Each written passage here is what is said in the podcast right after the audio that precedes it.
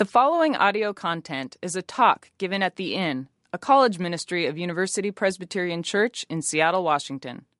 For more information, please visit our website, theinnseattle.org.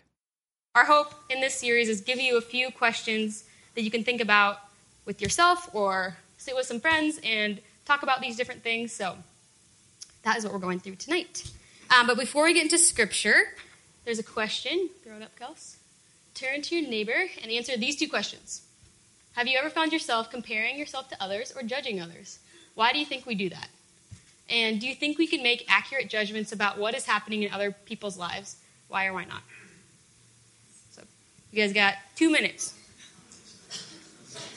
Anyone like me ever found themselves judging someone else? Anyone? Yes, all of us.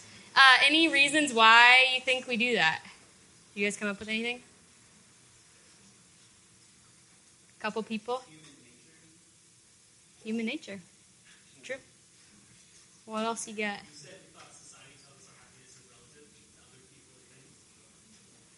True. Happiness is relative to other people and things. One more?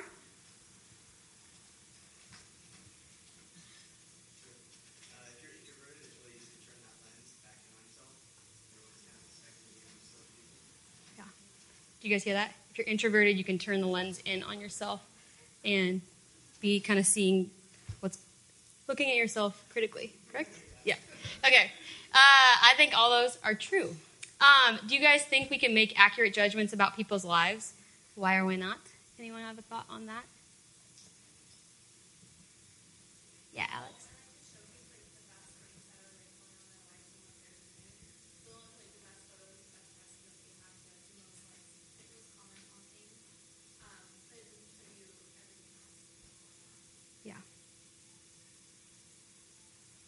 True. Cool. Well, we're gonna keep talking about this thing, these things. Uh, so we're gonna go ahead and jump into the scripture. The scripture comes from Matthew, and this is from the Sermon on the Mount. So Jesus is talking to a crowd, and he is he's speaking. It says this: uh, "Do not judge, or you too will be judged. For the same way you judge others, you will be judged, and with the measure you use, it will be used to measure you. Will be measured to you. Why do you look at the speck of sawdust in your brother's eye, and pay no attention to the plank in your own eye?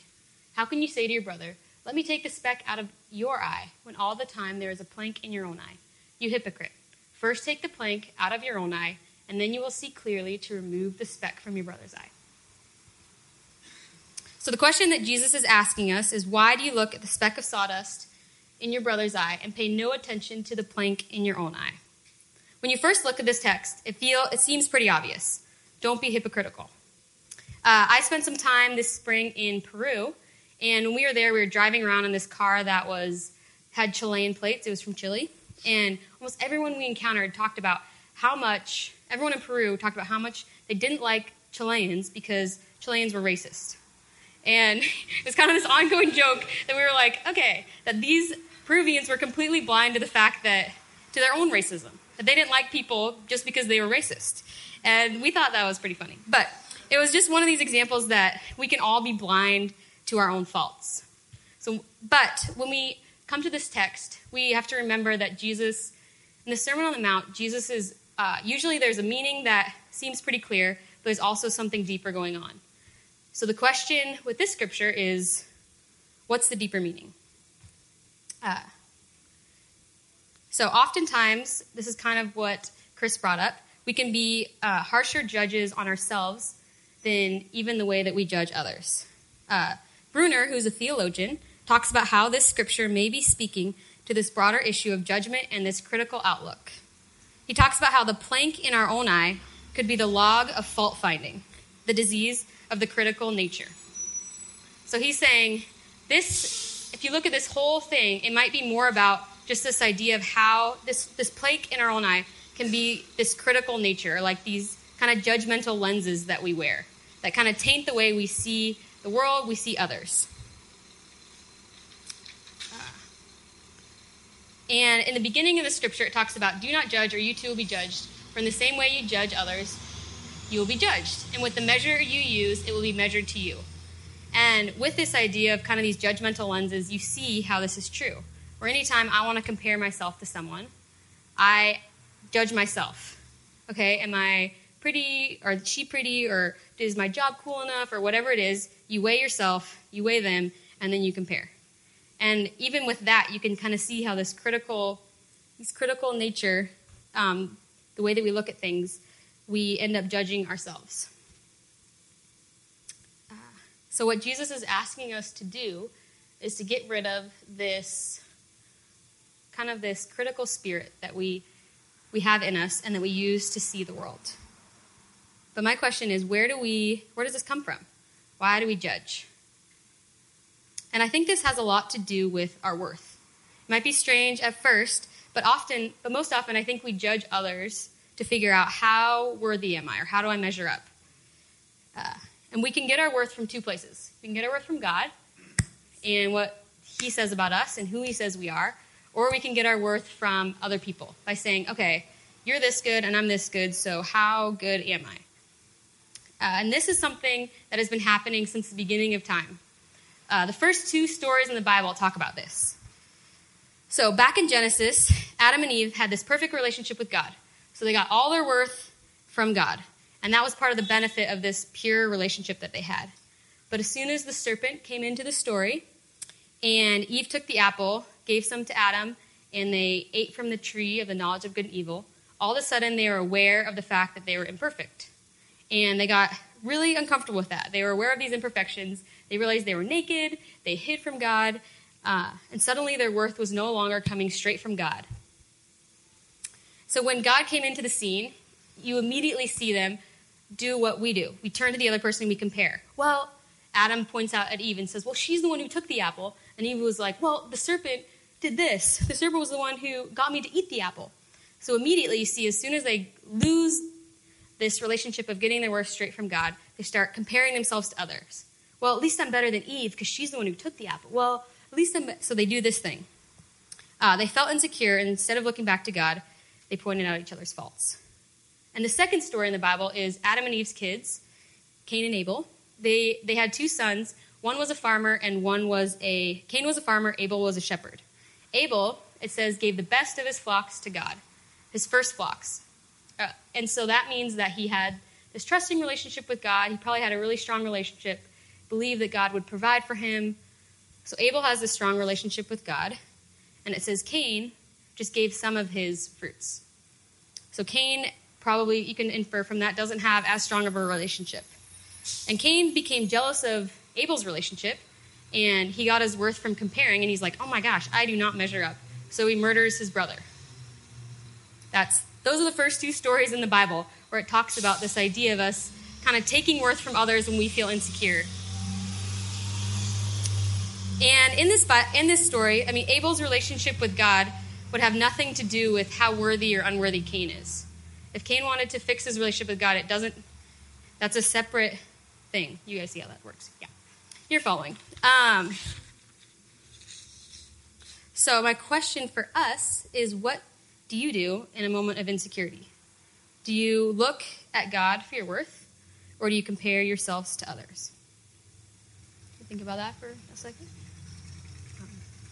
I think we're kind of constantly in this exchange of worth where we're giving worth away and we're taking worth from other people through these critical lenses that we wear. Um, you might be like, oh my gosh, this person looks better in a bathing suit, so they're worth more, but I have this cooler internship, so now I'm worth more. And this is something that I think we do subconsciously all the time. So we're going to do a little activity, and this is going to help us hopefully experience consciously what we might be doing often subconsciously. So under your chair, you have a little uh, four little pieces of paper and some pennies. So, what you're going to do is you're going to find a person, you're going to read the first thing on the piece of paper, you're going to do what it says about what the pennies, then you're going to fi- they're going to read you yours, you're going to find a new person. If you run out of pennies, sit down. The person with the most pennies at the end wins a gift card to Starbucks. Raise your hand if you went in debt. oh, man, you got to get some better weekends. Uh, raise. Uh, did anyone who thinks they got the most penny? Who got five? Who has six? Seven? Eight? Nine? Oh, you gotta count them. We're at nine. Ten. Eleven. Twelve. Thirteen. Fourteen. Fifteen. Sixteen. Seventeen. What you got? Nineteen. Woo! All right. Cool. Well, this activity, I don't know if you guys could relate to any of those or not relate. Maybe what would be going on in your mind if you're reading someone's your news feed or something, you know, on Facebook. Um, but we're kind of always doing these exchanges of worth, where we're like, "Oh my gosh, my friend looks so good today. I, she's worth so much more than me." And we might not be knowing we're doing that, but I think subconsciously we're doing these comparisons and we're saying who is more, who's more worthy than the other. Uh, this constant judging is exhausting. Uh, we are all trying to figure out okay, who am I? Am I okay? Am I enough? And if we're constantly looking to each other, we're constantly being like, oh my gosh, I did really good on my test. Oh my gosh, but I don't look as good. But then I got the boyfriend, but this, and we're constantly up and down, and our worth is up and down, and our emotions are up and down, and it's exhausting. And I think our generation suffers a lot from anxiety and I think we feel can oftentimes feel very unstable. And I wonder if I wonder if you guys have felt any of that, and I wonder if you think any of that could come from kind of this constant up and down comparing that we do. And I, and I think some of this fear, or some of this is driven from this fear of scarcity.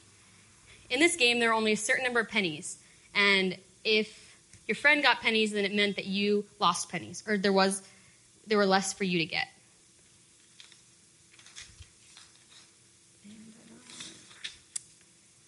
Um, yeah, so everyone was fighting to get their hands on these few pennies that were in the room.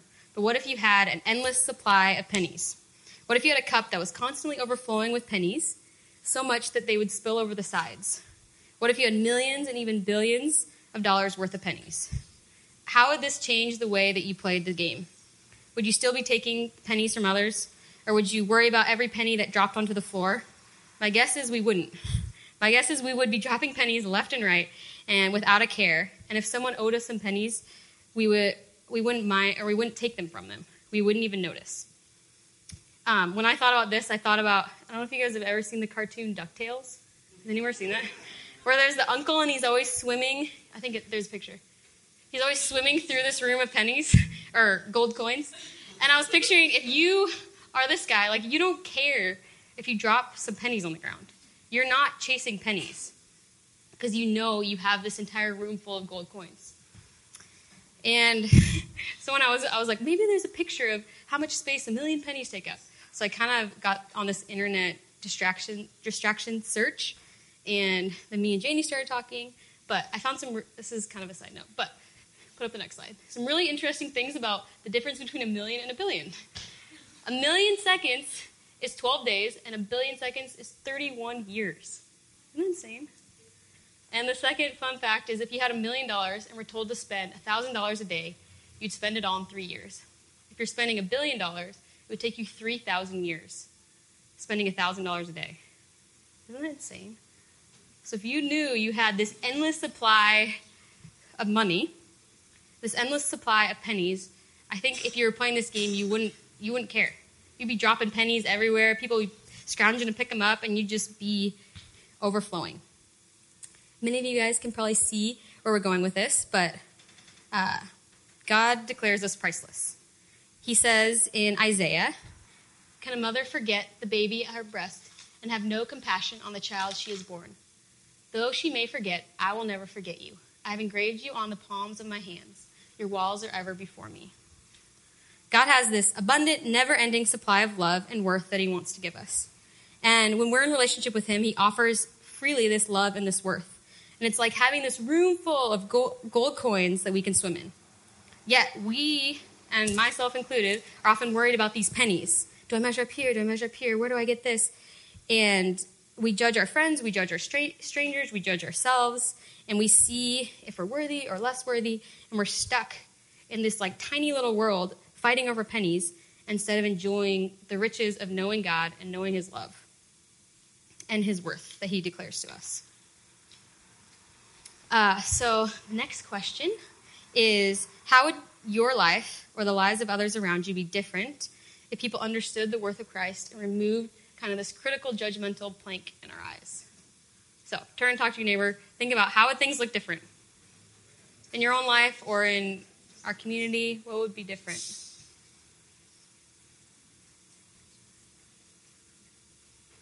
Yeah, go ahead.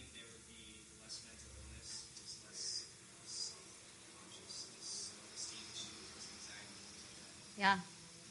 You guys hear that? Le- less mental health issues, less issues with self esteem, anxiety. Hannah? We'd be happier. What? I agree. Trent?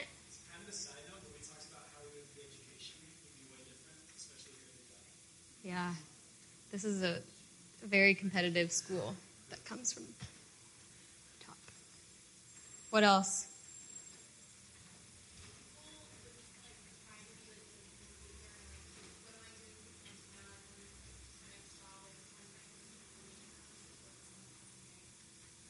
Be a lot easier to focus on the present than living in the future. Emily?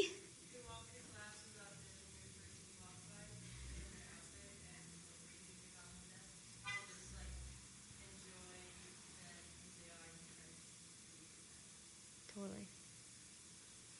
Those are awesome ones.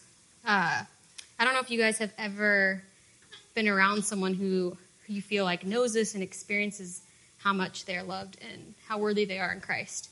But they're super fun to be around. they're not judgmental, and I feel like they're very generous with compliments. They're generous with, and not fake compliments, but like they're generous with their love, with their time. Um, and there was three things that I, I, and these are the same things you guys pointed out. Three things that I thought we might experience if we could remove this plank from our eyes. Uh, the three things were, didn't put them up there. Oh, there they are, out of order. Uh, freedom, joy, and deeper relationships. I think, like you guys said, we would have freedom because if we aren't judging others or judging ourselves, we're free to just be who we are, free to be where we're at, free to be live into who we're created to be, and not um, not have to worry about all these different things that we do and all how we're measuring up and what we're posting on Facebook and how many likes we get. And I think we would also have, like you guys said, a lot more joy. That if we are we're free and we know we're loved and worthy, there is joy that comes from that. And we can begin to participate in giving other people worth that Christ declares to them. We can overflow, our pennies can overflow into other people. That we can we can start declaring work worth and work with the Holy Spirit to do that. And I think if we were working with the Holy Spirit, we would experience some of the joy and life that comes from doing that. And finally, deeper relationships. Uh, and this was one that I thought of when it's always funny when you do these talks how often I think about this and caught myself doing this. Um, but a few weeks ago, I was hanging out with a friend and she was talking about her life and everything was going awesome. And she was like talking about how all these different things were going so great. And the more and more she talked, the worse and worse I felt. And I was like, what is wrong? And I even started getting like frustrated at her in my head. And I left that conversation being like, oh my gosh, like I was doing this. You know, I was completely comparing myself to this person. And the better she's doing, I felt like the, that meant the worse that I was because I was having a hard week. And I look back on that and I'm like, that is totally divisive of friendships. I want to be able to be, be able to celebrate with people and mourn with people and be present with them and not feeling like if someone's having a bad day and I'm having a good day, I get extra points or vice versa. That if someone's doing well in a class and I'm not, then then I'm less worthy. I want to be able to all that judgment I feel like really gets in the way of experiencing these true, deep, genuine friendships. So I think we would experience a lot more depth in friendship. But how do we do this practically? How do we remove this plank from our own eyes? I think there's two main things. First is just to know to know God's love for us, to sit in his love, to know that we have this room full of pennies or a room full of gold coins that um, that is overflowing. and to sit in Scripture, maybe worship, maybe spending time with people that build you up, uh, reading God's Word. And I was thinking about I don't know if you guys are ever in situations and all of a sudden your parents' voice comes into your mind. You didn't ask for their opinion or their thoughts, but you just hear them being like, I don't know, whether it's a cheesy joke or you shouldn't be doing that or I love this. Like sometimes you just hear your parents. And I think that that's similar. And the reason you hear that is because you've heard that whatever it is so many times that just pops in there. And I think that that's true with Scripture, where if we can spend time writing the Scripture on our hearts and in our minds and praying it and reading it, that it will be something that will pop in there. So we have this judgmental thought, or we tear ourselves down, and all of a sudden, poof, this truth comes into our brain, and the words of truth, we can hear it. I think that is a huge piece of this. I think also the second thing is us just becoming aware of when we are doing this. And this has been what I was thinking about the last few weeks is like just beginning to recognize when I'm doing that to myself, when I'm judging other people, and what I'm doing when I feel insecure, what a, to pay attention to that.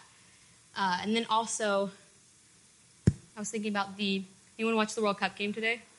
Yeah, that was crazy. Um, but one thing with these professional soccer players is they never kick the ball with your toe. You ever played soccer? You're not supposed to kick it with your toe. And that's not something that they think about. They're not like, oh, the ball's coming to me. Don't kick it with my toe. They just they just do it naturally. And that's because they've trained and subconsciously know what to do when the ball comes to them.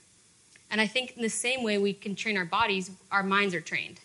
So we've trained them. I've trained mine when I go on Facebook, judge, judge, judge, judge, judge, judge, judge. Or whatever it is, you're walking to class, judge, judge, judge, judge, judge.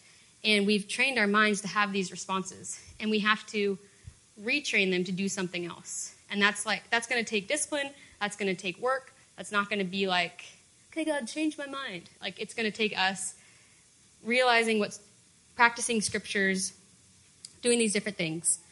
Uh, and there was a pastor, his name was Greg Boyd, and he wrote in this book about how he was at the mall and he realized he was doing this. He was making judgments about everyone the outfit that they're wearing, how good of a parent they were, just sitting there judging for hours.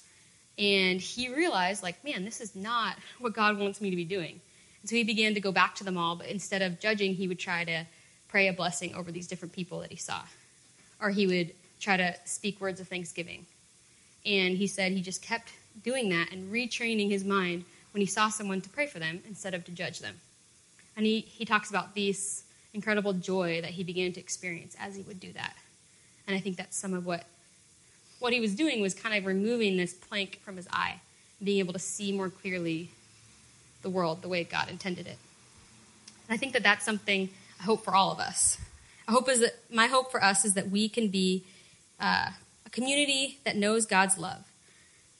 That we will no longer be worried about pennies, but embrace the abundant riches that God can pour out on all of us. There's a scripture, one last scripture we'll throw up. This is from Titus, and it says, Remind the people to be subject to rulers and authorities, to be obedient, to be ready to do whatever is good, to slander no one, to be peaceable, peaceable and considerate, and to show true humility towards all men.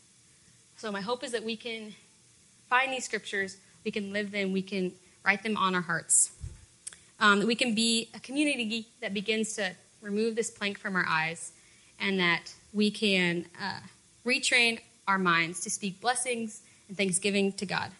That we can be free, full of joy, have deep relationships. So, will you pray with me? Dear God, uh, I pray that you will help us in this, Lord. That you will um, you will transform us, that you will continue to, or that you will show us the ways and the times that we're judging, that you will uh, speak your worth to us. Lord, we're thankful that you did declare us priceless and that you, um, you do love us so much and that we don't have to be tied to what everyone else is doing around us to figure out our worth, Lord, but that you offer us all that you are and all the, all the love we could want. I pray that you'll teach us how to receive that and Lord, that you give us the discipline to retrain our minds and our hearts. Uh, be with us tonight. In Jesus' name, amen.